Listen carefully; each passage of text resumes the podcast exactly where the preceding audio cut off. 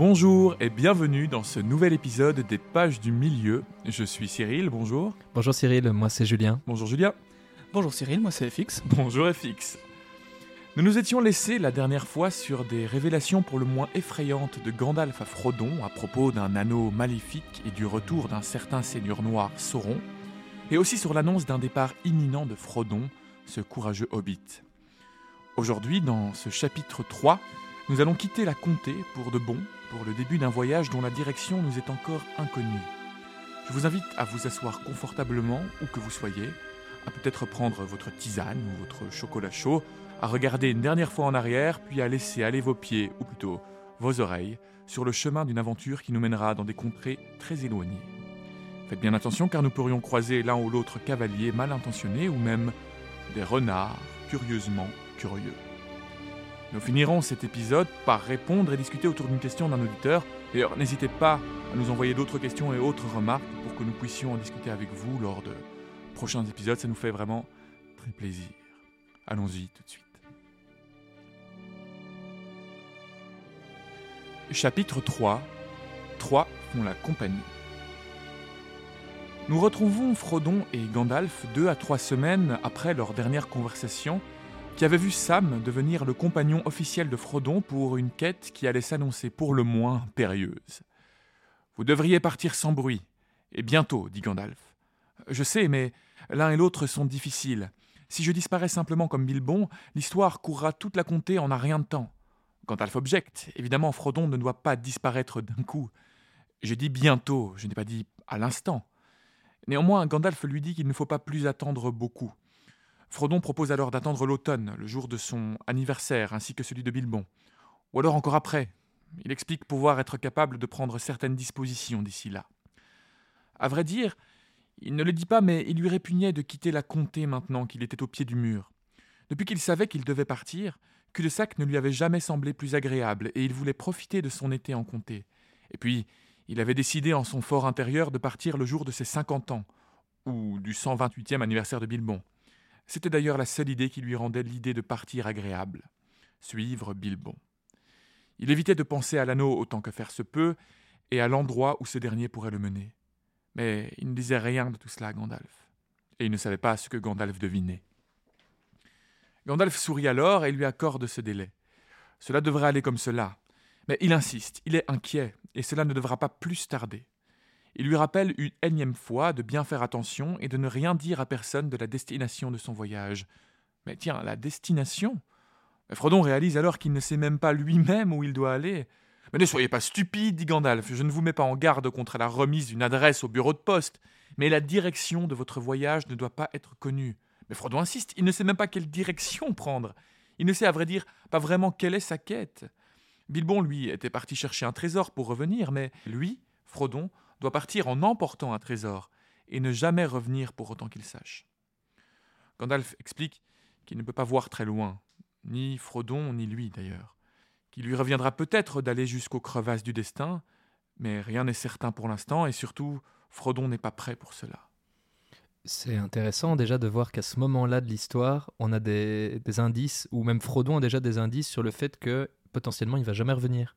Ouais, ouais, on ne dit pas clairement que lui a compris que ce serait un, aller sans retour, mais la phrase est clairement dite quoi. Il sait où il va et il ne sait même pas s'il va pouvoir rentrer, alors qu'on n'est même pas au début de l'aventure. Mais c'est ce que je disais en fait au dernier épisode, c'est que de manière générale dans le, dans le livre, euh, encore une fois on compare au film, mais dans le livre c'est beaucoup plus clair en fait les enjeux euh, qui se dessinent que dans, que dans le livre. Par exemple, ils, sont déjà directement au courant de Gollum, euh, même Bilbon lui-même connaissait Gollum, vraiment clairement.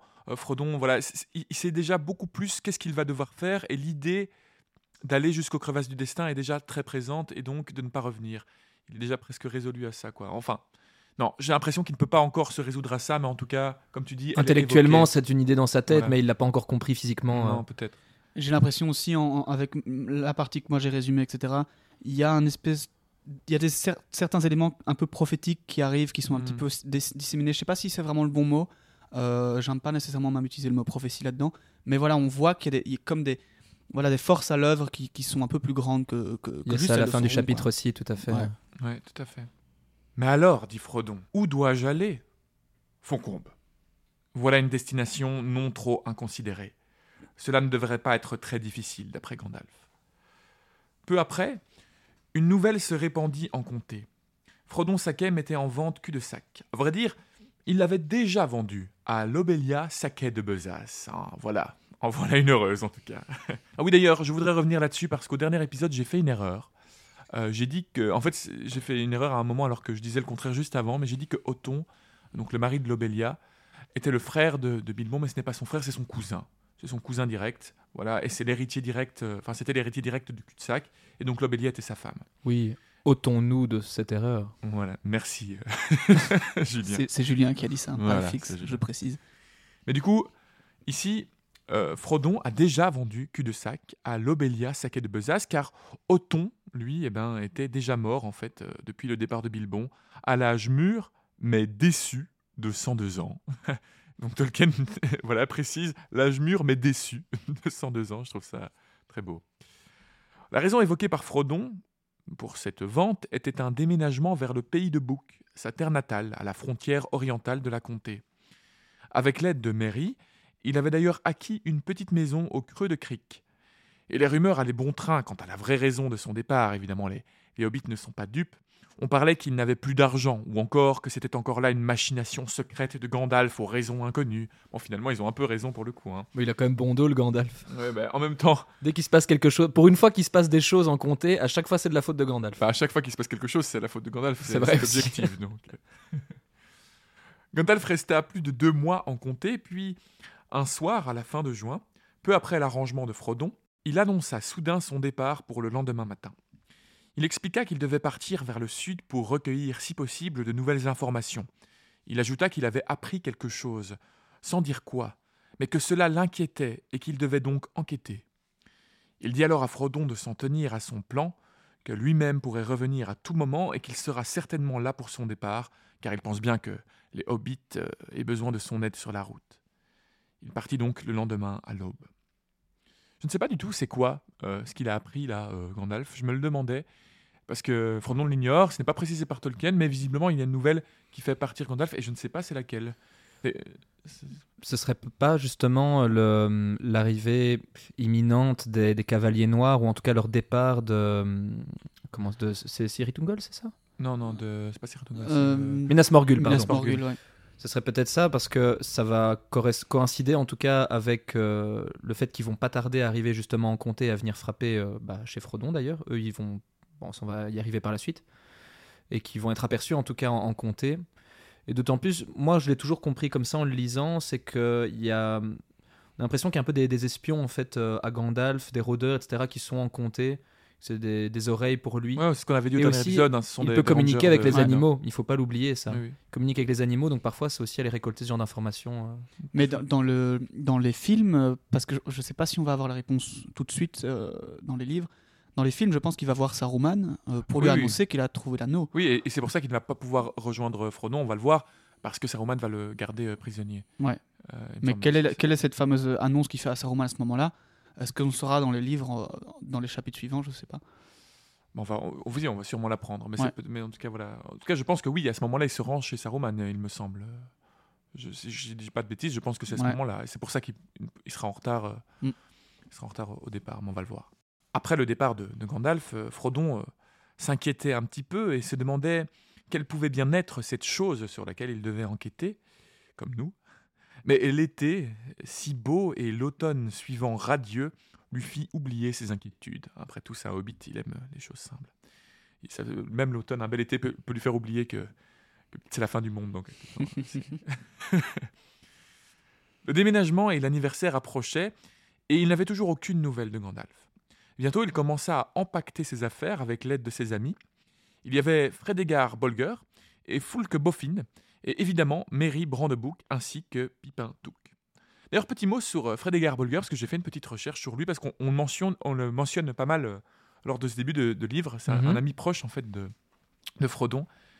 En fait, il va aider donc Frodon à ce déménagement, et on va aussi apprendre plus tard dans le livre qu'il n'aura pas le courage de suivre Frodon lors de sa quête, comme euh, Merry et Pipin vont le faire. Et il va être chargé en fait de faire croire aux gens de, de comté que Frodon vivait bel et bien dans sa nouvelle maison, hein, donc il n'était pas parti pour ne pas éveiller les soupçons. Et d'ailleurs, c'est par lui, par ailleurs, que les Nazgûl vont apprendre que Frodon a définitivement quitté la comté. Euh, plus tard, en fait, il va, les Nazgûl vont le confronter, il va pas pouvoir euh, leur mentir. Hmm. Mais plus tard, quand, quand Lotto Saquet de Bezas, donc le fils de Lobelia qui vient euh, de, de s'emparer de, de cul-de-sac, en fait, plus tard, Lotto, de Sa- Lotto Saquet de Bezas va, va commencer à faire sa loi en comté appuyé par euh, Saruman, avec qui, en fait, il va faire du commerce d'herbe à pipe. Ah bah oui, c'est ça. Bah on revient sur l'herbe à pipe. Saruman et sa main, Voilà. main mise sur la comté. Et euh, donc, en fait, euh, Saruman, pendant, pendant la quête de l'anneau, va, va essayer de, voilà, de prendre le contrôle de la. Va, va prendre le contrôle de la comté, et il va utiliser l'auto euh, comme. euh, par le commerce qu'il fait avec lui, il va utiliser l'auto, il va le mettre en tant que chef, entre guillemets, et l'auto va imposer sa loi. Et Frédégard, donc euh, Bolger, va constituer un groupe de rebelles remettant en question l'autorité de l'auto, et euh, il va être pour cela emprisonné dans les Troubliettes, donc une sorte de prison créée par Saruman pour assurer son contrôle en comté. Et donc pour revenir sur l'auto, euh, lui va être manipulé par Saruman et va participer à l'instauration d'un régime d'autorité en comté, et c'est lui d'ailleurs qui va permettre le, le sac de la comté, comme on en parlait au premier épisode.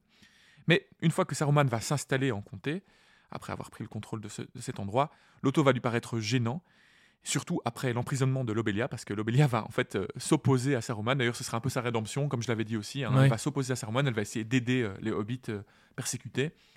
Eh bien, eh ben, Saruman va, va l'emprisonner. Et donc, Loto va être gênant pour lui. Et c'est Grima qui va assassiner Loto dans cul-de-sac.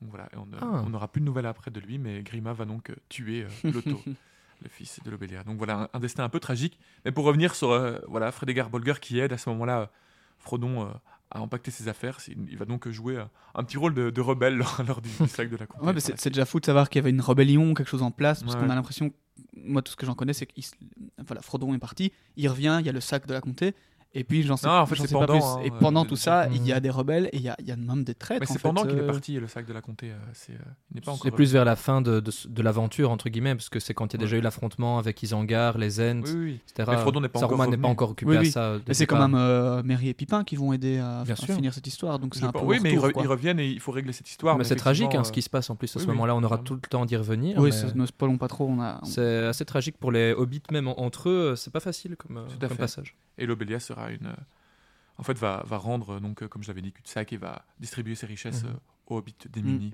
Une belle rédemption. Le 20 septembre, euh, deux charrettes emportèrent les dernières affaires de Frodon vers son nouveau chez lui. Et le lendemain, Frodon s'inquiétait de l'absence de Gandalf, car le jeudi qui suivait était le jour de son anniversaire. Il donna alors sa fête d'adieu ce soir-là, accompagné des mêmes quatre hobbits qu'il avait aidés au déménagement, mais sans Gandalf.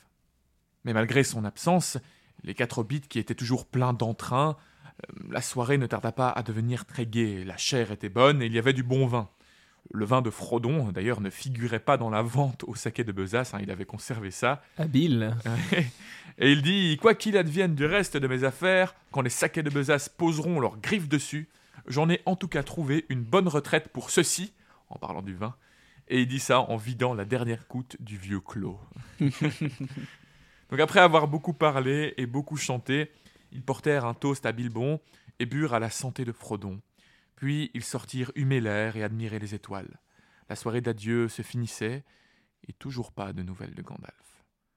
Le lendemain, ils chargèrent une dernière charrette, et Pipin prit la route vers Creux de Cric tout seul pour aller chauffer la maison avant l'arrivée de Frodon. Ce dernier était très agité et inquiet de l'absence de Gandalf. Il décida de l'attendre jusqu'à minuit, à cul-de-sac. Après cela, il voulait faire le chemin à pied vers Creux de Cric, pour pouvoir admirer une dernière fois la comté, et aussi s'entraîner un peu avant son grand départ.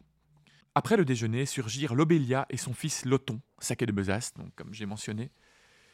Enfin à nous s'écria Lobelia. Ce n'était guère poli, ni strictement vrai, puisque la vente ne prenait effet qu'à minuit, mais elle avait une excuse. Voilà 77 ans qu'elle attendait cul-de-sac, et elle était maintenant centenaire. Elle avait avec elle un inventaire détaillé de tout ce qui devait se trouver dans la maison, et il fallut du temps avant de la satisfaire. Frodon ne lui proposa pas la moindre tasse de thé, mais finit par lui donner un double des clés, assurant que l'autre double serait déposé chez les Gamgee après son départ. En parlant des Gamgee, il avait donc été officiellement annoncé que Sam Gamgee allait accompagner Frodon dans sa nouvelle contrée pour s'occuper de son jardin. Frodon prit son dernier repas à cul-de-sac avec Pipin et Sam dans la cuisine, après quoi ils laissèrent la vaisselle à Lobelia. Bien fait. Pipin sortit faire un tour dans le jardin, et Sam disparut. Le soleil descendit, cul-de-sac paraissait triste, morne et désordonné. Frodon erra dans les pièces familières, il vit la lumière du crépuscule s'évanouir sur les murs et les ombres s'avancer furtivement des coins. Il sortit ensuite dehors et descendit un peu sur la route de colline. Il s'attendait à voir Gandalf monter à grands pas dans la nuit tombante. Ça va être une belle nuit, dit-il tout haut en regardant les étoiles. Je vais partir. Je ne puis supporter de traîner. Gandalf devra me suivre. Il alla pour rentrer dans la maison quand il entendit deux voix, derrière le tournant, au bout du chemin des trous du talus. L'une était forcément celle du vieil ancien, il la reconnut tout de suite, père de Sam Gamji. L'autre était assez étrange et déplaisante. Il ne put discerner ce qu'elle disait, mais il entendit ce que répondait l'ancien. Non, monsieur Saquet est parti ce matin, et mon Sam avec lui. Tout est vendu et liquidé. Mais pourquoi? Ça ne me regarde pas, et vous non plus. Ouh, ouh c'est pas mon secret.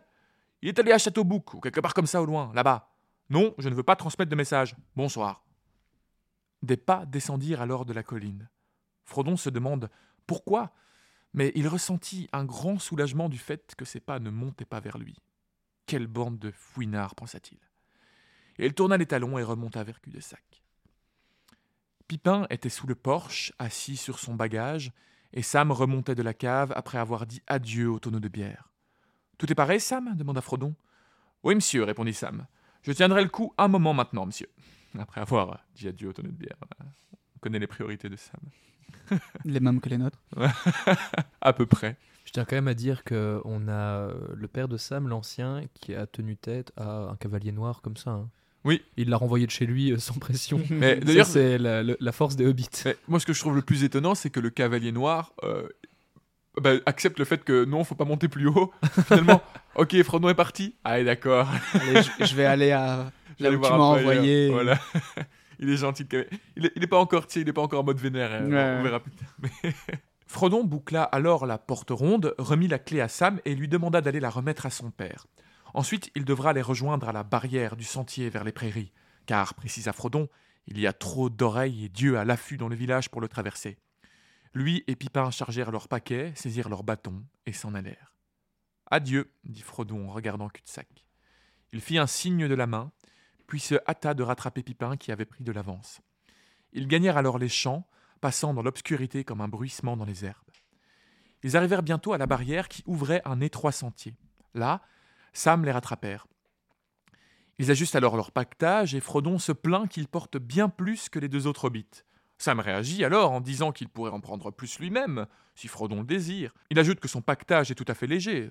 C'est un mensonge, évidemment. Pipin dit alors à Sam que non, Frodon a été assez flemmard ces quelques derniers temps, et il sentira moins le poids quand il aura perdu un peu de son propre poids par la marche. Soyez bon pour un pauvre hobbit, s'écria alors Frodon en rigolant. Je disais des bêtises. Je suis sûr que tu as pris plus que ta part, Sam. Ils reprirent alors leur chemin. Ils suivirent un peu le sentier pour le quitter bientôt et couper à travers champs. Ils ne faisaient aucun bruit, étant des hobbits, et étaient presque aussi invisibles que s'ils avaient tous un anneau magique. Encore cette mention du fait que les hobbits sont euh, effectivement des, créatures très furtives. Hein. C'est très important à, retenir parce que ça explique que beaucoup de fois en fait où ils ne se font pas attraper sont vraiment des êtres qu'on que, en fait on, ne verrait absolument pas si on, ne les cherchait pas complètement. Quoi. Et même si on les cherche, c'est presque impossible de les voir. Et il précise même, Tolkien, que même les animaux sauvages avaient du mal à les détecter. Euh, voilà. Plus tard, ils passèrent l'eau sur un étroit pont de planches à l'ouest de Hobbitbourg, et ils allèrent en direction du pays de la colline verte. Comme ils commencèrent à gravir les premières pentes, ils jetèrent un regard en arrière et virent scintiller dans le lointain les lampes de Hobbitbourg dans la douce vallée de l'eau. Frodon dit alors ah, je me demande si je contemplerai jamais de nouveau cette vallée. Après trois heures de marche, ils firent une pause. La nuit était claire et fraîche, mais des traînées de brume montaient lentement comme de la fumée des ruisseaux et des prés, profonds le long des pentes. Ils mangèrent un souper frugal, pour des hobbits, c'est précisé, puis repartir. Donc on peut imaginer un souper frugal, hein, au moins quelques saucisses, des tomates, des champignons, ah. potatoes, quelque chose et au bout d'un moment, ils s'enfoncèrent dans une piste profondément encaissée entre de hauts arbres dont les feuilles sèches bruissaient dans la nuit. Il faisait très noir, Pipin commençait à clampiner, Puis il s'arrêta et se mit à bâiller. Oh, j'ai tellement sommeil, dit-il. Allez-vous donc dormir sur vos jambes? Frodon accorda que rien ne pressait, Mary les attendait dans la journée d'après-demain. Sam propose alors de rejoindre le versant opposé de la colline pour être à l'abri du vent. Juste après la crête de la colline, ils arrivèrent au pan des sapins. Quittant la route, ils pénétrèrent dans la profonde obscurité des arbres aux senteurs de résine, et ils rassemblèrent du bois sec et des cônes pour faire du feu. Bientôt, ils s'endormirent, emmitouflés dans leurs capes sous les arbres. Rien ne vint les déranger, sauf un renard passant par là, qui vint les renifler et pensa Des hobbits?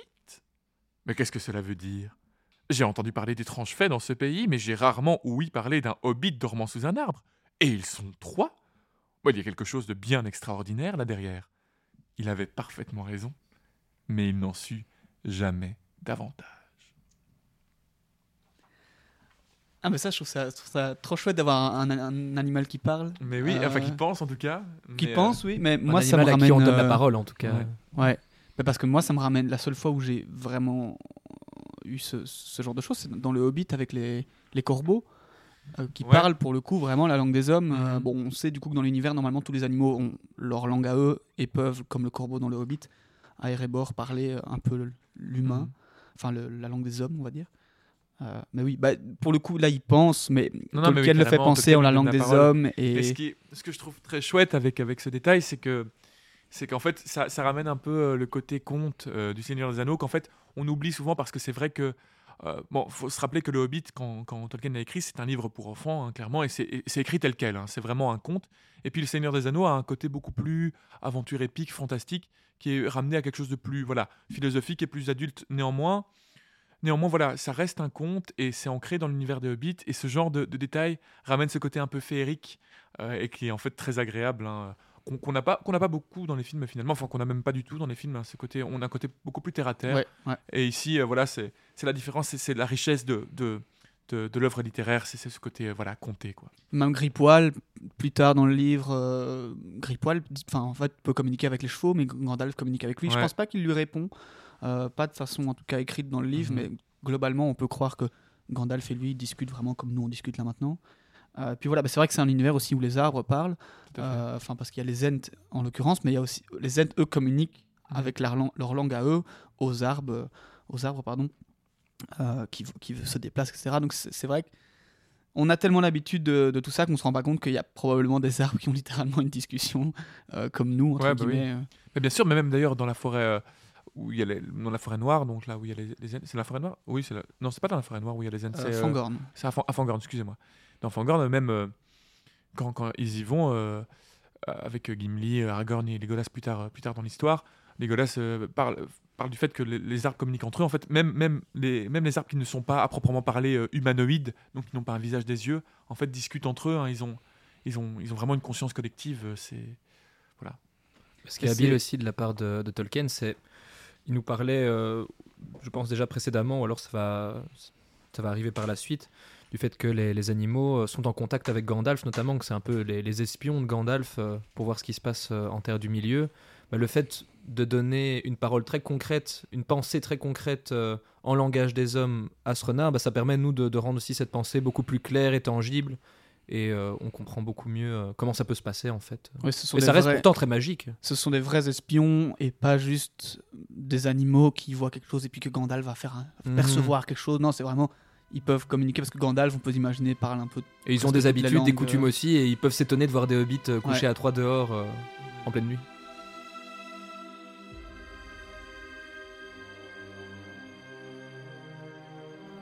La compagnie se leva par une belle matinée. Un soleil rouge apparaissait au loin. Frodon regrettait déjà ses lits de plumes qu'il avait vendus au saquet de Besace. Sam prépara le petit déjeuner à la demande de Pipin, tandis que lui et Frodon allaient remplir les gourdes d'eau au ruisseau. Une fois le petit déjeuner fini, ils commencèrent leur journée de marche et ne cessèrent de monter et descendre des collines. Ils s'arrêtèrent ensuite pour le déjeuner. Est-ce que des elfes vivent dans ces bois? demanda Sam. Pas que je sache, dit Pipin. Frodon ne répondit pas le regard perdu dans l'horizon, puis récita doucement un poème. La route se poursuit sans fin qui a commencé à ma porte et depuis m'a conduit si loin. Je la suis, où qu'elle m'emporte, les pieds là dès le premier jour, jusqu'à la prochaine croisée où se rencontrent main parcours. puis où encore? Je ne sais pas. On dirait quelques rimes du vieux Bilbo, dit Pipin. Je ne sais pas, dit Frodo, ça m'est venu comme ça, sur le moment. En tout cas, cela me rappelle beaucoup Bilbo. Il disait souvent qu'il n'y avait qu'une seule route, que c'est comme une grande rivière. Ses sources jaillissent au seuil de chaque maison, et tous les chemins sont ses affluents. C'est un jeu dangereux, Frodon, de sortir de chez toi, disait-il. Tu fais un pas sur la route, et si tu ne surveilles pas tes pieds, qui sait jusqu'où tu pourrais être emporté? Te rends-tu compte que ce chemin est celui-là même qui traverse la forêt noire, et que si tu le laisses faire, il pourrait t'emmener jusqu'à la montagne solitaire, ou plus loin encore, et en de pires endroits? Voilà, je pense c'est un peu ça que je voulais, dire. Il y a cette idée que Bilbon va, en fait, lui parle de ça comme si il y avait déjà une aventure qui était prévue pour, euh, pour Frodon, en fait. C'est Mais c'est une question qui revient, euh, une sorte d'ambiguïté entre destin, prophétie et euh, causalité des choses, en fait.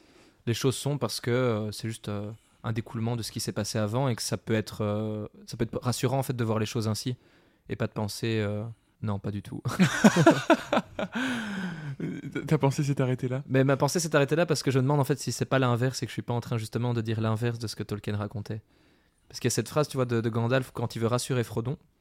Il lui dit que lui a reçu l'anneau parce que Bilbon l'avait avant et que c'est ainsi et qu'il était destiné à le recevoir. Mhm. Donc il parle de- en fait justement de destin et que c'est censé le réconforter en fait cette pensée-là. Oui, Donc en fait c'est une- destinée mais pas au sens euh, mythologique, tu vois, j'ai l'impression. Mais- C'est plus en fait les choses sont ainsi et voilà ton destin, c'est ça parce que c'est comme ça, point barre. Mais pour revenir sur l'épisode précédent, justement, on parlait de ce moment où, euh, où Gandalf explique euh, que, que quelque chose avait fait en sorte que Bilbo trouve l'anneau, autre que Sauron ou la volonté propre de l'anneau. Et que pour moi, on, on en parlait, mais c'est un- c'est un- il a l'air de d'insinuer que c'est ben, soit un, un- un Valar, soit carrément euh, Ilvatar. Euh, Ilvatar, quoi. Dieu. Bah oui, mais, mais, mais clairement, je- je- on, je- on fait des redites, hein, mais il faut, il faut encore se rappeler, c'est comme. euh, Enfin, l'œuvre l'œuvre de Tolkien est, est profondément euh, théologique aussi, euh, dans le sens où il était, il était lui-même chrétien et, et que, et que les, les- les valeurs chrétiennes et, l'idée de destinée divine et, et de, de Dieu tout-puissant décideur, euh, clairement, ouais. emplissent, emplissent l'univers. Donc oui, effectivement, euh, il y a cette idée, il y a quand même cette idée de destin euh, immuable euh, avec lequel on, on doit en fait, on doit, on doit gérer quoi, on composé. ouais. composer, voilà. C'est et, et Frodon doit le faire et il le fait de la plus belle des manières quoi, en l'acceptant et avec courage. Et... Voilà. Après cela, ils s'allongèrent et prirent une pause, puis leur déjeuner, puis encore une pause avant de reprendre la route dans l'après-midi. Le chemin qu'ils empruntaient était très peu fréquenté, et ils n'avaient croisé personne de toute la journée. Jusqu'à ce qu'ils entendent les bruits de pas d'un poney. Serait-ce Gandalf cherchant à nous rattraper se demanda Frodon. Mais tout en disant cela, il eut le sentiment que ce n'était pas le cas, et un désir soudain de se soustraire à la vue du cavalier s'empara de lui. C'est peut-être sans importance, dit-il en manière d'excuse, mais je préférerais ne pas être vu sur la route. Sam et Pipin coururent se cacher plus loin. Frodon hésita pendant une seconde. La curiosité ou quelque chose d'autre s'opposait à son envie de se cacher. Enfin, il finit par s'aplatir dans un bouquet d'herbes. Un cheval noir apparut dans le tournant. Pas un poney de hobbit, mais un cheval de haute stature. Un homme de forte carrure le montait, comme écrasé sur la selle. Il était enveloppé d'une grande cape noire et d'un capuchon de la même couleur, ce qui ne laissait voir que ses bottes dans les hauts étriers. Son visage restait dans l'ombre, invisible. À la hauteur de Frodon, le cavalier s'arrêta. Il écouta attention et renifla pour capter les odeurs insaisissables. Une peur soudaine prit alors Frodon, et il songea à son anneau. Il osait à peine respirer, mais eut l'envie de le sortir. Il commença à remuer la main, mais il se souvient des indications de Gandalf. Il commença même à toucher la chaîne à laquelle l'anneau était attaché. Mais le cavalier reprit sa route. Frodon rampa sur le chemin, apercevant ainsi le cavalier une dernière fois avant qu'il ne disparaisse. Voilà qui est très bizarre et même inquiétant, se dit Frodo. Je ne saurais dire pourquoi, mais j'étais certain qu'il me cherchait ou me reniflait. Et j'étais tout aussi certain de ne pas vouloir être découvert. Je n'avais jamais vu ou ressenti quelque chose de semblable dans la comté. Ils se demandèrent ce que ce cavalier pouvait bien faire là, et Sam amena une partie de la réponse. Je viens juste de m'en souvenir, monsieur. Ça s'est passé comme ça. Quand je suis rentré chez nous, hier soir, avec la clé, mon père, il m'a dit Hé Sam qu'il dit. Je te croyais parti avec monsieur Frodon ce matin. Il y a un drôle de moineau qui est venu, venu poser des questions sur monsieur Saquet, de cul-de-sac, et il vient de s'en aller. Je l'ai envoyé à Furtebook, quoique je n'aimais pas trop sur quel ton il me parlait. Il a eu l'air sacrément fâché quand je lui ai dit que Monsieur Saquet était parti pour de bon. Il a sifflé après moi. Oui, monsieur. Ça m'a donné une sacrée frousse. Quel genre de type c'était que je dis à l'ancêtre? Je sais pas qu'il me dit. Mais c'était pas un hobbit. Il était grand et tout en noir, et il se penchait sur moi. J'ai idée que c'était un des grandes gens de l'étranger. Il parlait d'une drôle de façon. Frodon regrettait un peu d'être parti sans Gandalf. Et Pipin, quant à lui, comprit que Frodon en, savait plus qu'il n'en disait à propos de ce cavalier. Ils se remirent en chemin, mais Frodon ne voulait plus passer par la route, de peur que l'homme en noir ne revienne ou que d'autres le suivent. Non loin de l'embranchement pour Castelbois, ils découvrirent la carcasse creuse d'un arbre dans lequel ils se reposèrent et mangèrent tout en parlant à voix basse, prêtant l'oreille de temps à autre. Ils repartirent au crépuscule et petit à petit, ils cessèrent d'être à l'affût du moindre claquement de sabots. Ils se mirent à fredonner doucement. Généralement, les chansons de Hobbit étaient à propos de souper ou de coucher, mais celle-ci était une chanson de marche composée par Bilbo. Bilbon Saquet en avait composé les paroles sur un air qui était vieux comme les chemins, et il avait appris à Frodo, tandis qu'il sillonnait les routes et les vallées de l'eau, et parlait d'aventure. En fait, cet endroit là où ils sont euh, abrités pour la nuit, c'est pas justement cet endroit qu'on voit dans les films euh, sous euh, cette souche de bois? Alors j'ai l'impression qu'il y a un mix, tu vois. euh, parce que là où ils s'arrêtent dans les films, euh, c'est le moment où il y a le cavalier qui ouais, est là. ils ont mixé un peu l'endroit et l'autre moment. euh, Bah, parce que- Oui, mais après, c'est clair que bah, dans les films, c'est un mix de tout, puisque en fait, tout ce voyage-ci qu'on est en train de décrire n'existe pas dans les films, puisque en fait, dans les films, on voit simplement directement le départ de Frodon et de Mhm. Sam, et ils rencontrent pour la première fois le cavalier au, au vrai départ vers Foncombe, alors que là, ils ne vont pas encore vers Foncombe. vers, le, vers Brie plutôt. Il y a une étape. vers- oui, euh, vers Brie même. Foncombe n'était pas prévu c'est à la vrai. base. C'est vrai. Et il n'a pas encore parlé de, la, de Brie pour l'instant, Gandalf, à ce moment-là. Mais, euh, mais du coup, là, ils vont à Creux de Krieg, et euh, ils ne sont pas encore, à proprement parler, partis pour le vrai voyage. Ils, ils vont chez Mary, il y a tout- Ouais. tout, ce chapitre chez Mary. Donc il n'y a pas cette, cette fuite là qui- qu'on voit dans les films sur euh, où ils courent sur le, le passage au-dessus de, au de la rivière. Mm. Enfin ils vont. ils- tu disais ils vont chez Merry là tu disais. Dans mes souvenirs, oui, ils, ils vont chez Mary. Là là ils vont pas chez Merry en fait ils vont chez Frodon. Ah mais oui, oui, mais, ok. euh, mais c'est euh, Merry en fait est, est partie plus tôt pour aller euh, chauffer euh, chauffer sa maison comme je le disais. C'est ça, ouais, je Et vois. donc elle, elle les attend là-bas. Le chant des hobbits prit à peine fin, et Pipin eut à peine le temps de leur souhaiter bonne nuit qu'ils entendirent des sabots tout proches. Ils s'éloignent alors de la route le plus discrètement possible. Mais les sabots continuent de s'approcher. Ils se séparent, Sam va se cacher derrière un grand tronc, suivi de près par Pipin, et Frodon, lui, se retrouve loin, presque à nouveau sur la route. Le son des sabots cesse. Il entend le cavalier descendre de sa monture. Il se dirige droit vers lui. L'envie de passer l'anneau sur son doigt est encore plus irrépressible que la veille. Le cavalier vêtu de noir se rapproche encore, encore, comme s'il pouvait sentir le hobbit. Il est maintenant à quelques pas seulement. Frodon a sa main en poche, prêt à mettre l'anneau, quand soudain, des chants d'elfes se font entendre. Le cavalier s'éloigne immédiatement et disparaît. Les hobbits se rejoignent alors. Notre valeureux trio se rapproche discrètement des elfes qu'ils ont entendus. Ce sont des hauts elfes, aussi appelés Noldor. Il est très rare d'en rencontrer car ils se dirigent vers l'ouest. Ils quittent les terres du milieu. Le dernier de leur compagnie et leur chef, un certain Gildor, se retourne et aperçoit les hobbits.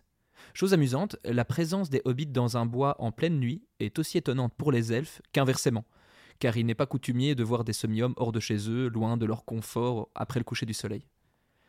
Le chef du groupe d'elfes, Gildor donc, appelle Frodon par son prénom, ce qui ne manque pas de surprendre ce dernier. Nous savons bien des choses. Nous t'avons vu souvent autrefois avec Bilbon, encore que tu ne nous aies peut-être pas aperçus. Nous sommes exilés. La plupart de nos parents sont depuis longtemps partis, et nous ne faisons maintenant que nous attarder un peu ici avant de repasser la Grande Mer. Mais quelques-uns des nôtres demeurent en paix à Foncombe. Allons, Frodon. Dites-nous donc ce que vous faites, car nous voyons qu'il y a sur vous une ombre de peur. Les hobbits l'interrogent sur le, ou bien les, cavaliers noirs qui semblaient à leur trousse, ce qui semble alarmer le groupe d'elfes. Il propose donc à Frodon et ses compagnons de les suivre jusqu'aux forêts des collines de Castelbois et passer la nuit avec eux. Frodon ne manque pas de les remercier en elfique. Pipin en langue des hommes, et Sam, lui, eh bien, il est incapable de parler depuis qu'il a vu des oreilles pointues euh, s'approcher de lui. Ce qui est très marrant dans ce chapitre parce qu'il est décrit, euh, moi je, l'ai lu comme ça, je trouve qu'il est décrit un peu comme un simple d'esprit, toujours les yeux écarquillés, la bouche grande ouverte, tellement il est émerveillé de voir des elfes. Je trouve que c'est c'est un peu un peu scandaleux de le dépeindre comme ça. Mais en fait c'est un peu nous tu vois. Sam c'est un peu c'est un peu le lecteur c'est un peu c'est la personne qui découvre l'univers, qui est tout excitée de- de ren- d'être à la rencontre de tel, tant de merveilles. en fait. Ouais, je suis parasité par ma, ma vision héroïque de Sam à la fin du, du troisième livre, et là, j'ai l'impression vraiment que c'est un, un grand bonnet, quoi. Mais il y a ça, et en plus, c'est un truc dont je voulais parler dans ma partie, mais en fait, euh, ils se réveillent tous le matin, et il y a, il y a littéralement Pipin qui lui dit Sam, euh, va faire le déjeuner, quoi. Donc, euh, je sais qu'il a Et puis aussi. Frodon va remplir les gourdes. Oui, mais Frodon, il revient d'une balade et ils y vont ensemble, Oui, finalement. Sam, c'est vraiment. Pipin se lève et il lui dit Sam, le déjeuner n'est pas prêt, qu'est-ce que tu fous? Alors, oui, il a ce truc un petit peu euh, Bah, de, le- de- de jardinier et tout, mais il y a clairement un truc de classe sociale quand même. Ah oui, oui. Ah oui, mais c'est- Euh, mais en mode-. C'est c'est toi qui dois nous faire le déjeuner alors que t'es censé être un jardinier, je trouve ça même un peu. enfin, voilà, Ah, avec- bien sûr. il y a une C'est le domestique de euh, Frodon, en fait. Mais en même temps, on est dans, ouais, on est dans un monde quand même euh, bon, voilà, médiéval et c'est c'est classiste. C'est clairement, il y a clairement des hiérarchies. Les, les pérégrines, euh, les, les Mary Brandebook et tout ça sont, sont, des, sont en fait de la des haute, familles nobles, ouais, ouais. de C'est la les plus importantes haute familles, euh, bourgeoisie. euh, Mais il y a quand même ce truc de, ok, il va être son, son jardinier, mais c'est pas une évidence pour moi que parce que c'est son jardinier et qu'il est en dessous de lui, entre gros guillemets, que parce qu'ils sont en voyage ensemble, c'est Sam qui direct Ouais, fait ouais. certains. Mm. Enfin, je trouve ça quand même. Mais c'est pas. Enfin, voilà, je le lis et ça, me- ça me fait juste rire, peut-être- mais. C'est peut-être le côté aussi euh, Pipin qui euh, est très flemmard Ouais, et ouais, qui lui est en mode. Mhm. euh, ouais, ça me. Ouais, ouais. Voilà. Est-ce qu'on pourrait dire que Sam est en quelque sorte le page de Monsieur Frodon? Ce serait donc un, un page de milieu. Continue. Plus encore que les hobbits, on apprend que les elfes sont très discrets et silencieux dans leur marche. Donc ça, c'est aussi amusant de voir que malgré euh, des espèces totalement différentes, il y a quand même des rapprochements intéressants à faire, surtout entre les, les elfes et les hobbits qui sont tellement différents physiquement. Ils marchent à travers les bois un bon moment, laissant à Pipin le temps de s'endormir et presque tomber plusieurs fois sans l'aide d'un elfe vigilant, et ils finissent par arriver dans une clairière depuis laquelle on pouvait distinguer quelques lumières du village de Castelbois.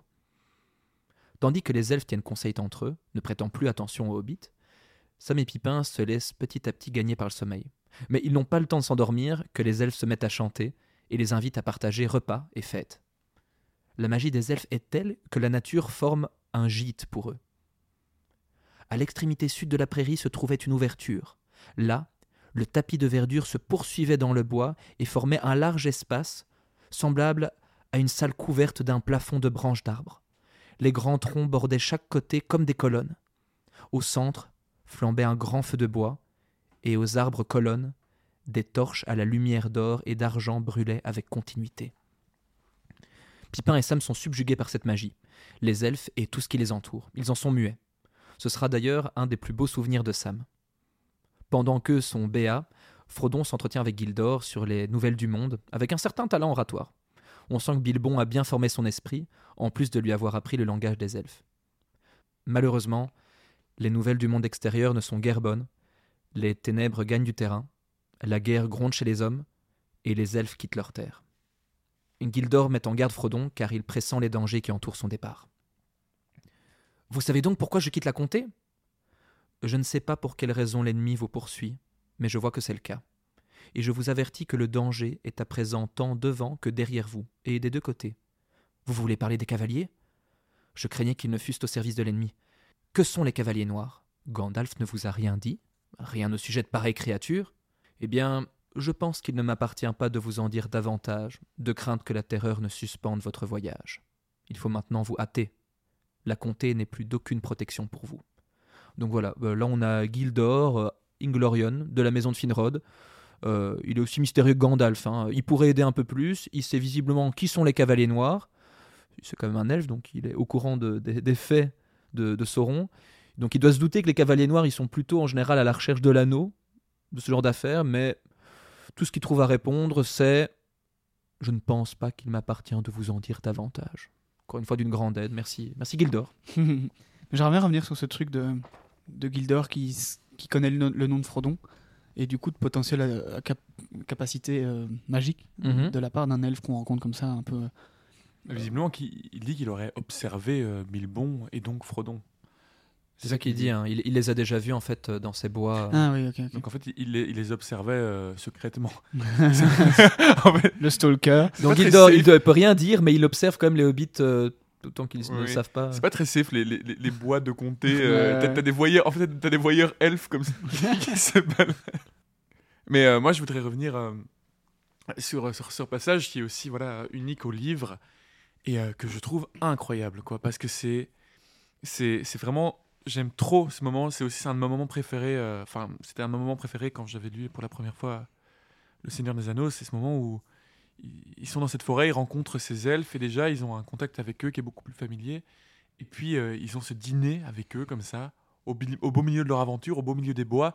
Et c'est décrit avec la magie des elfes telle qu'ils sont capables de, de, rendre en fait la, la forêt comme une, habitation autour d'eux, quoi, de créer une sorte de, palais avec les, avec, les, avec les arbres.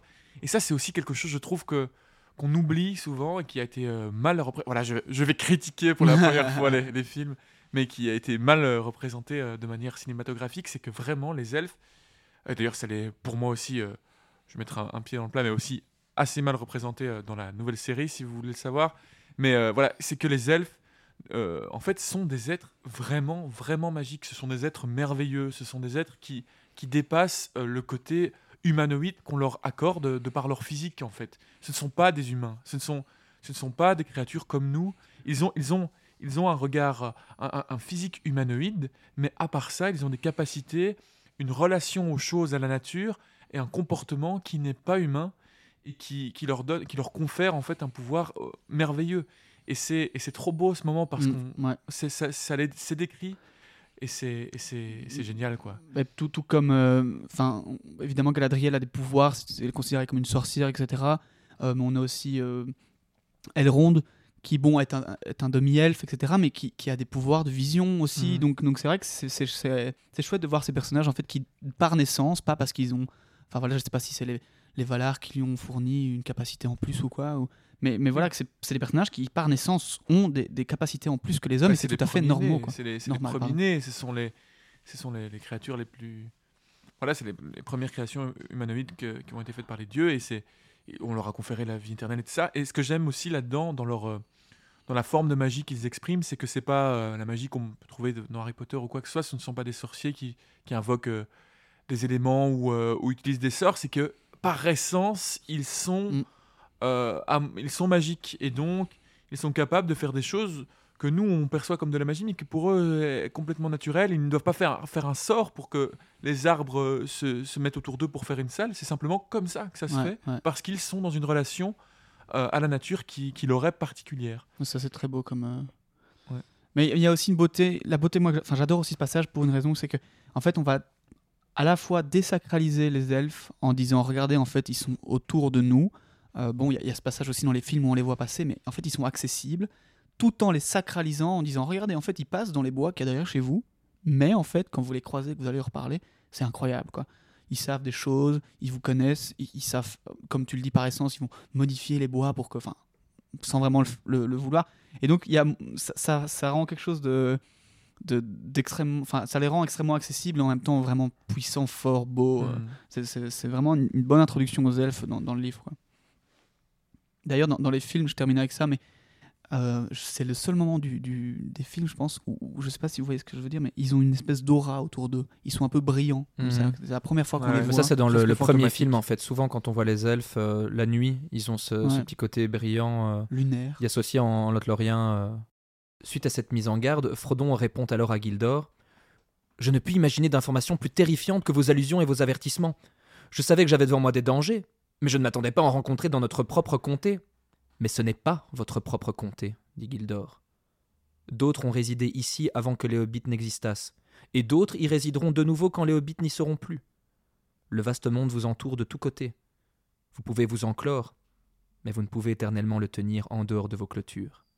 Alors cette notion des terres qui appartinrent à jour à d'autres personnes et qui par la suite seront à d'autres, non seulement je trouve que ça fait écho au passé des habitants de la Terre du Milieu et de la comté, du fait qu'il y a eu un passé avant eux, qu'eux ont migré, en fait, les, hobbits qu'on trouve en comté, leurs ancêtres n'étaient pas dans cette région-là avant, et aussi du futur de la comté, à savoir d'une certaine manière, nous, vu que si on, suit la, logique euh, de, Tolkien, tout ce qui se passe dans Le Seigneur des Anneaux, en fait, c'est un lointain passé quand les terres étaient différentes, mais les hobbits ont vraiment existé, euh, toutes ces, guerres de l'anneau ont vraiment eu lieu, mais dans un passé euh, immémoriel. il y a 6000 ans, 6000 ans avant, 6000 ans, c'est ça. Je trouve que c'est une chouette allusion à ça. en tout cas, on peut le comprendre ainsi. Mais aussi, c'est intéressant de voir que ça peut faire euh, référence de manière plus concrète à, l'isolement des hobbits, qui ne pourront conserver éternellement. Bah, le sac de la comté, par exemple, nous le rappellera bien euh, plus tard dans, dans l'aventure. Après cette mise en garde, Frodon explique alors son plan. Se rendre à Foncombe en passant par le pays de Bouc. Seulement, l'absence de Gandalf se fait ressentir. Elle est d'autant plus inquiétante que le Hobbit manque cruellement de réponses. Même Gildor trouve ce retard inquiétant, c'est dire. Cette nouvelle ne me plaît pas, dit-il enfin. Que Gandalf soit en retard ne présente rien de bon. Mais il est dit ne vous mêlez pas des affaires des magiciens, car ils sont subtils et prompts à la colère. C'est à vous de choisir. Partir ou attendre.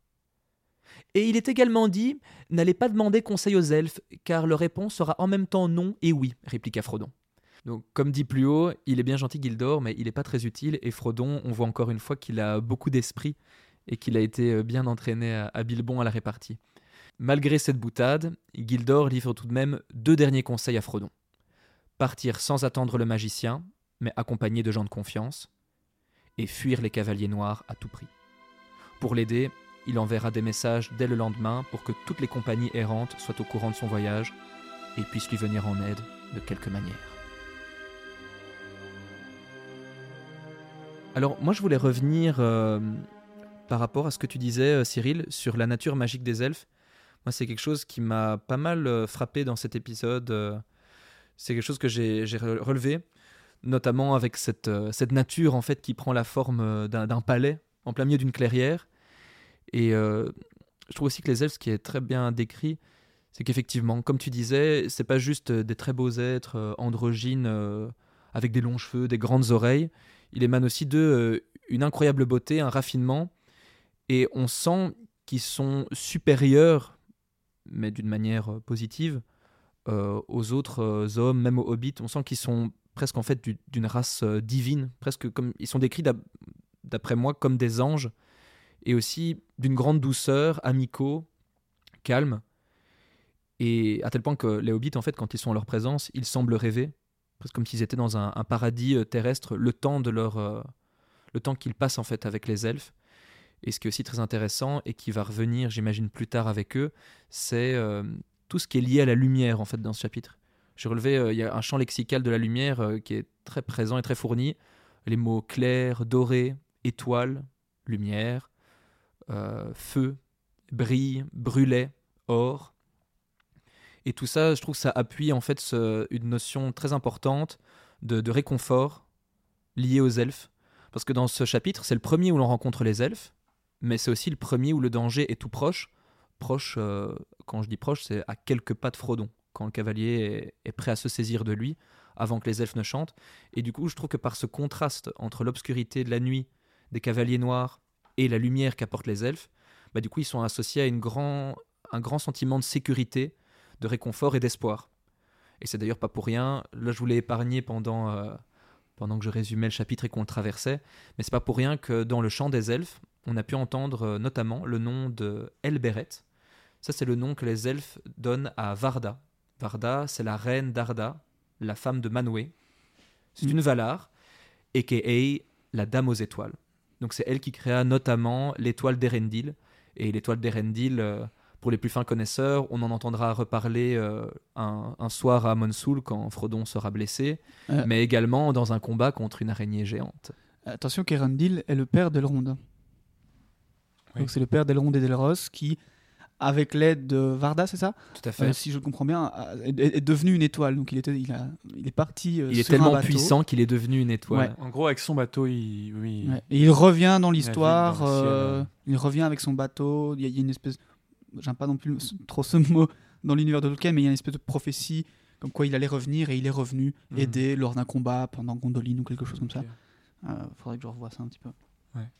Mais Tolkien aussi en profite pour euh, nous décrire le ciel dans ce chapitre. Euh, il parle des, étoiles du coup, puis il parlait d'Elberet. Il nous parle de, de Rémirat, qui est une constellation, une autre création de Varda du coup, de la rouge Borgil, une étoile rouge qu'on pourrait comparer à notre Bételgeuse à nous. Et toute cette description, encore une fois, du, ciel étoilé, au-delà du fait qu'il permet de le cartographier et de nous donner une idée un peu plus précise, en fait, de ce, qui doit, de ce que les hobbits doivent voir au-dessus de leur tête pendant ce, moment euh, spécial, c'est aussi, je trouve, que ça contribue à cette aura de magnificence qu'ont les elfes, et aussi, encore une fois, leur présence euh, rassurante, qui éclaire les heures les plus sombres comme les étoiles dans le ciel noir. Et il est aussi intéressant de noter, je trouve, le détachement des elfes, pour encore parler d'eux, euh, dans cet épisode. Euh, je me réfère surtout à cet extrait-ci, où il est dit Les elfes ont leur propre labeur et leur propre peine, et ils ne s'occupent guère des façons des hobbits ou de toute autre créature sur terre. Nos chemins croisent rarement les leurs, que ce soit par hasard ou à dessein. Dans la présente rencontre, il peut y avoir un peu plus qu'un hasard, mais le dessin n'est pas clair pour moi et je crains d'en dire trop. Donc ça c'est Gildor qui le dit à, à Mhm. Frodon. Et euh, on disait dans un des épisodes précédents que les hobbits étaient isolés volontairement et ignoraient le monde extérieur, et qu'ils étaient par conséquent aussi ignorés.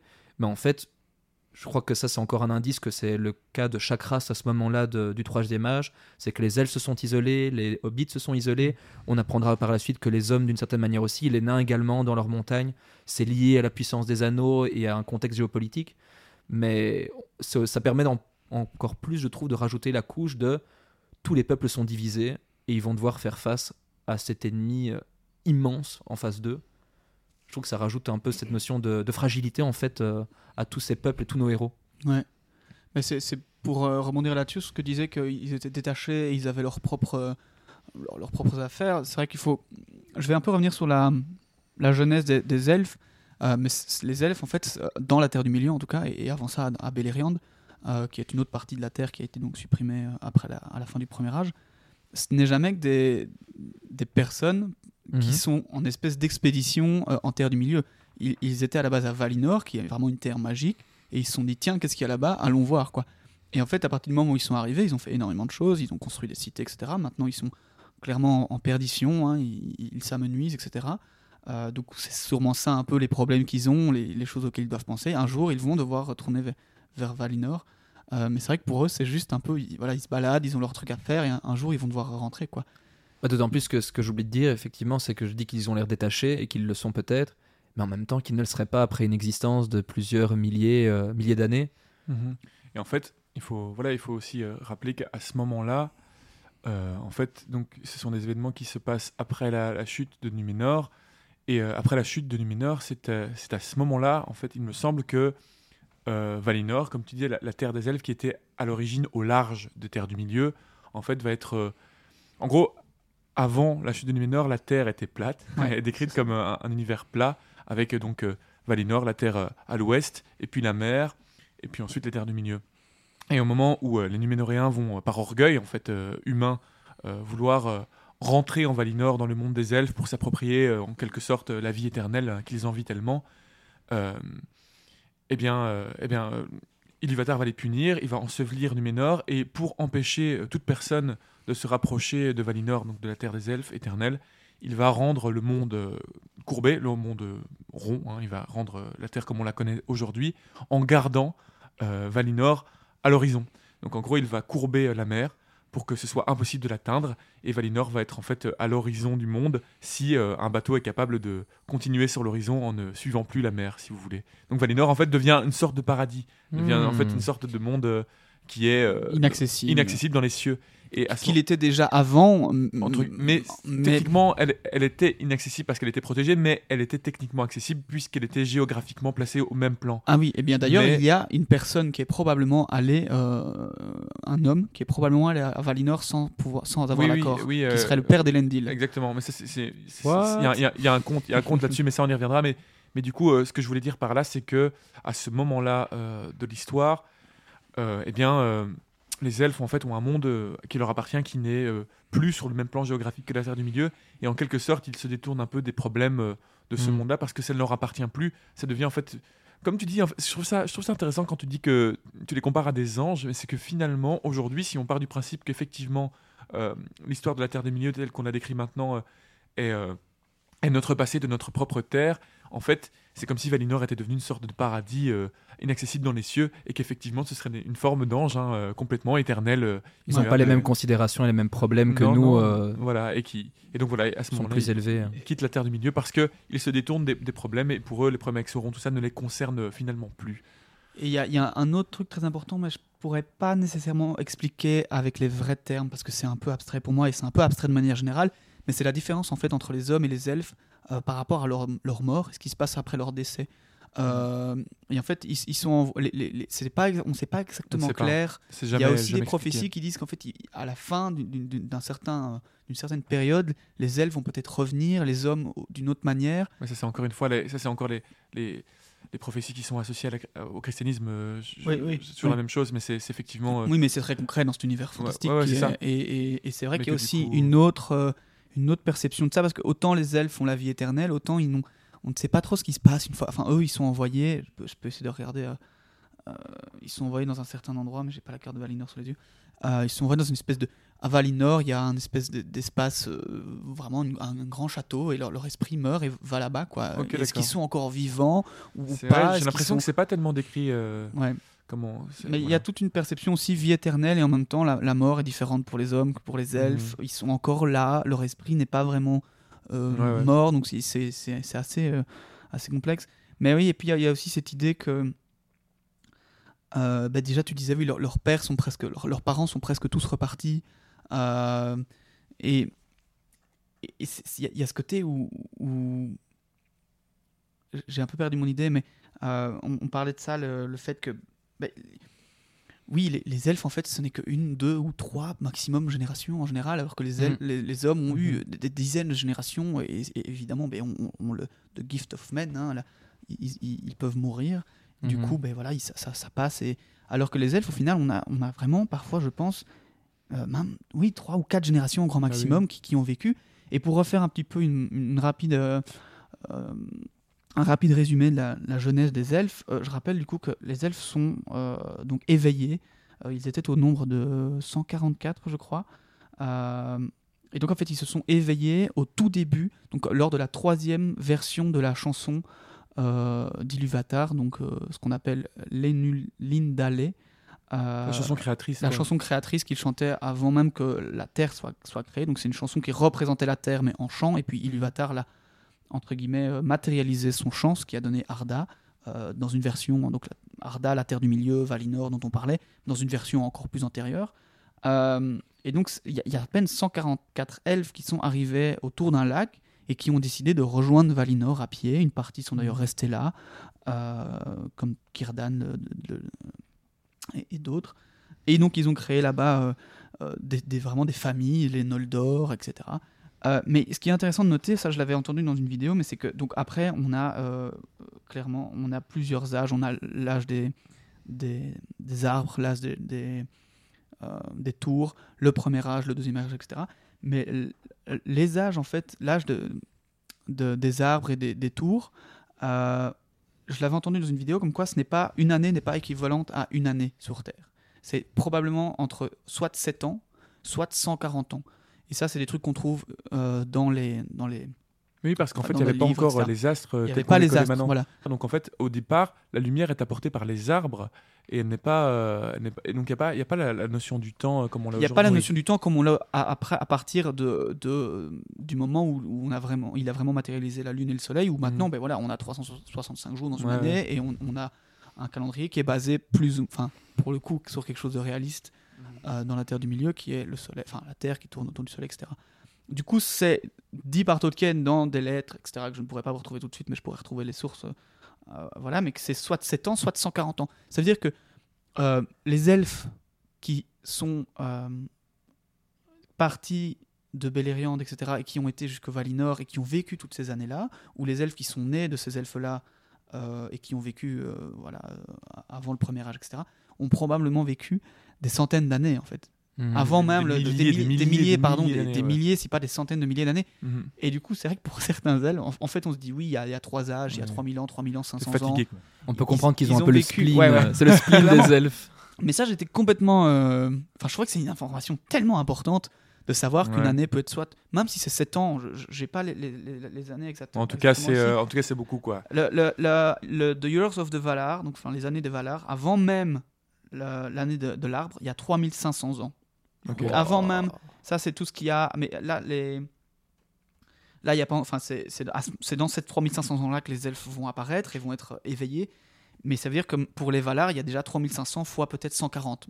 Ouais, ouais, ouais, c'est ça. Donc Gandalf, il a littéralement vécu oui, on, on parle de ça en, en dizaines de milliers d'années. Ça donne un poids à toute Oui, leur oui. existence en Mais ce fait, sont- et ils ont une, une dimension bah, du coup beaucoup plus éternels. euh, Mais ce sont des anges, t'as immense. Ouais, mais moi, je pense que la meilleure représentation des anges et des archanges, c'est en tout cas euh, les Valar Oui, et les, enfin, les. C'est vrai. Mais les elfes, on, on- on- On- on on pourrait dire des côté, euh, demi-anges. Ah, ils sont pas loin. hein, avec Ouais. les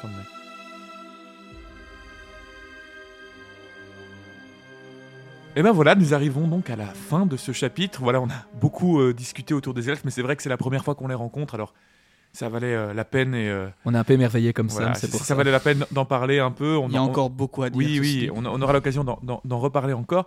Mais avant de, de finir cet épisode, euh, on va répondre à la première question euh, que nous avons euh, reçue euh, par email. Donc voilà, comme je, je le disais euh, au départ, on a une adresse email, vous pouvez nous écrire pour réagir à des choses, nous poser des questions sur certaines, certains aspects de, de l'univers, et on se fera un plaisir d'en discuter. Donc nous avons une- reçu une question d'Alexandre, enfin c'est plus qu'une question, nous avons reçu un, un long message que je ne vais pas vous lire en entier ici, mais Très voilà, chouette où- message d'ailleurs, merci beaucoup oui, d'ailleurs, Alexandre. merci beaucoup Alexandre pour, pour, pour tes réactions. Alexandre nous faisait part de, de son émerveillement par rapport à, à la manière dont, l'histoire du Seigneur des Anneaux est, narrée à travers les différents livres, euh, que ce soit le Silmarillion ou justement les, les trois tomes du Seigneur des Anneaux, euh, par euh, cette idée euh, voilà, de la musique, de la mémoire des peuples, euh, qui passe principalement par la voix orale, à travers les chants, transmis de génération en génération.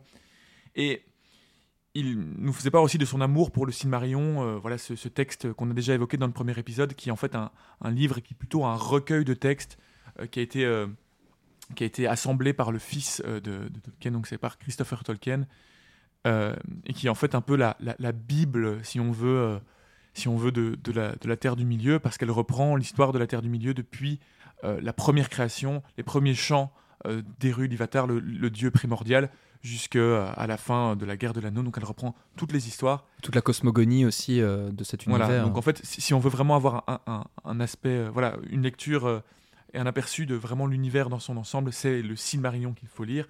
Et il nous demandait, euh, voilà, notre avis quant à la différence en fait de narration qui, existe entre le Silmarillion et le, Hobbit, le livre du Hobbit, et puis euh, les trois tomes du Seigneur des Anneaux, parce que effectivement, on est sur une narration qui est complètement différente. Donc, comme je viens de le dire, euh, d'abord, Tolkien a commencé par écrire le Hobbit. Il faut le savoir, il a, écrit le Hobbit comme étant un conte pour enfants, et puis ensuite, en écrivant euh, le Seigneur des Anneaux, en développant cet univers-là, il a relié le Hobbit au Seigneur des Anneaux, mais ce n'est pas le cas au départ. C'était deux œuvres séparées.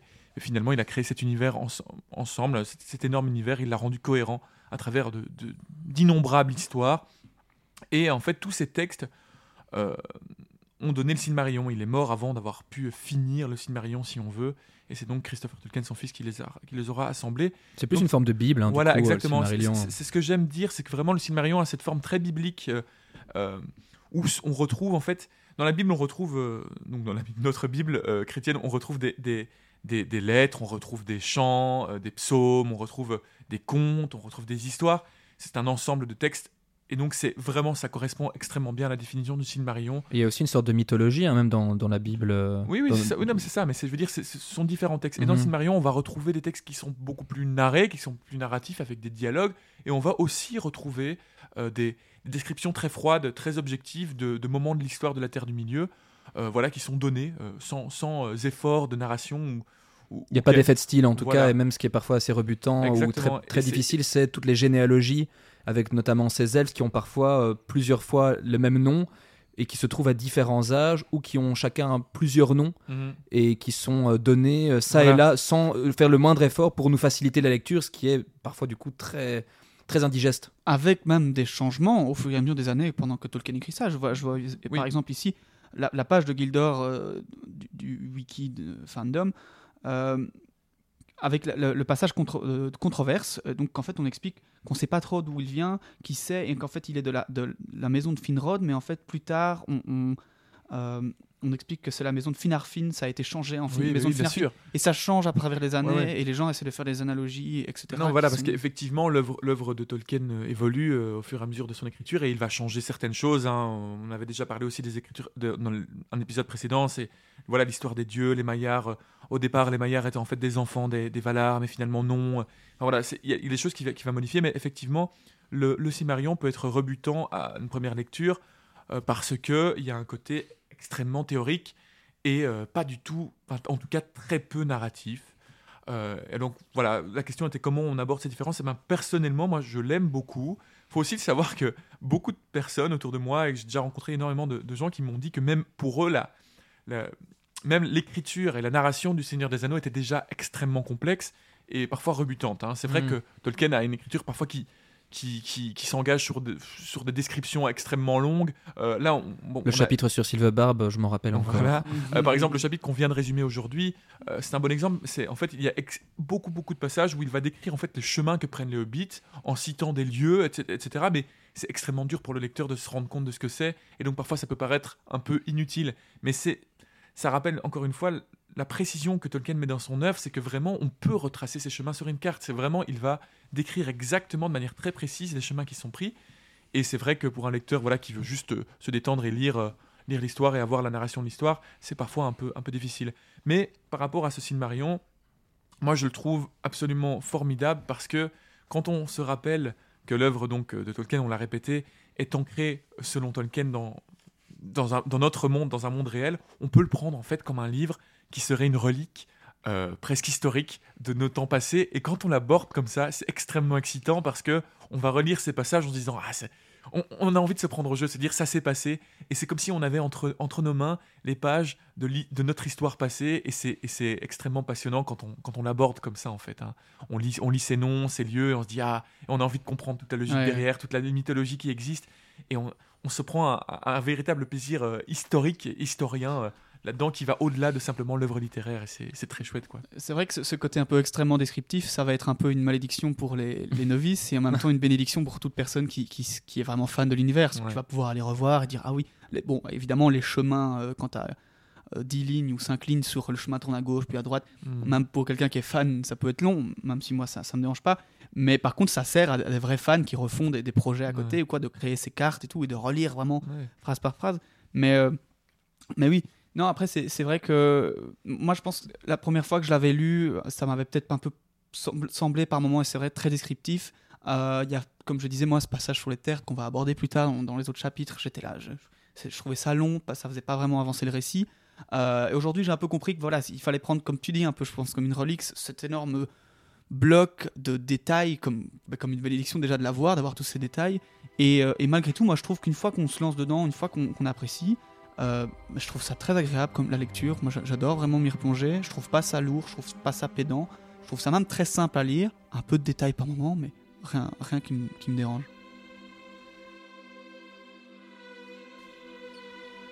Eh bien voilà, euh, j'espère Alexandre qu'on aura au moins un peu euh, répondu à ta question, au moins discuté des choses que tu voulais qu'on discute. si vous avez d'autres questions, évidemment, n'hésitez pas, comme je le répète, à nous envoyer un email. Et je crois que Julien avait envie de, finir cet épisode par deux phrases qui lui, tenaient euh, fort à cœur. Oui, un échange euh, très bref entre euh, Frodon et, et Gildor, je trouve, est vraiment à propos pour terminer cet épisode. Nous avions parlé de la, magie des elfes, leur côté rassurant. Et eh bien là aujourd'hui, ce dimanche-ci, j'ai envie de vous partager un peu ça. Donc je terminerai ce chapitre avec ce tout bref échange. Qui commence ainsi. Mais où trouverai-je le courage? demanda Frodon. C'est ce dont j'ai le plus besoin. Et Gildor lui répond Le courage se trouve parfois dans des endroits inattendus.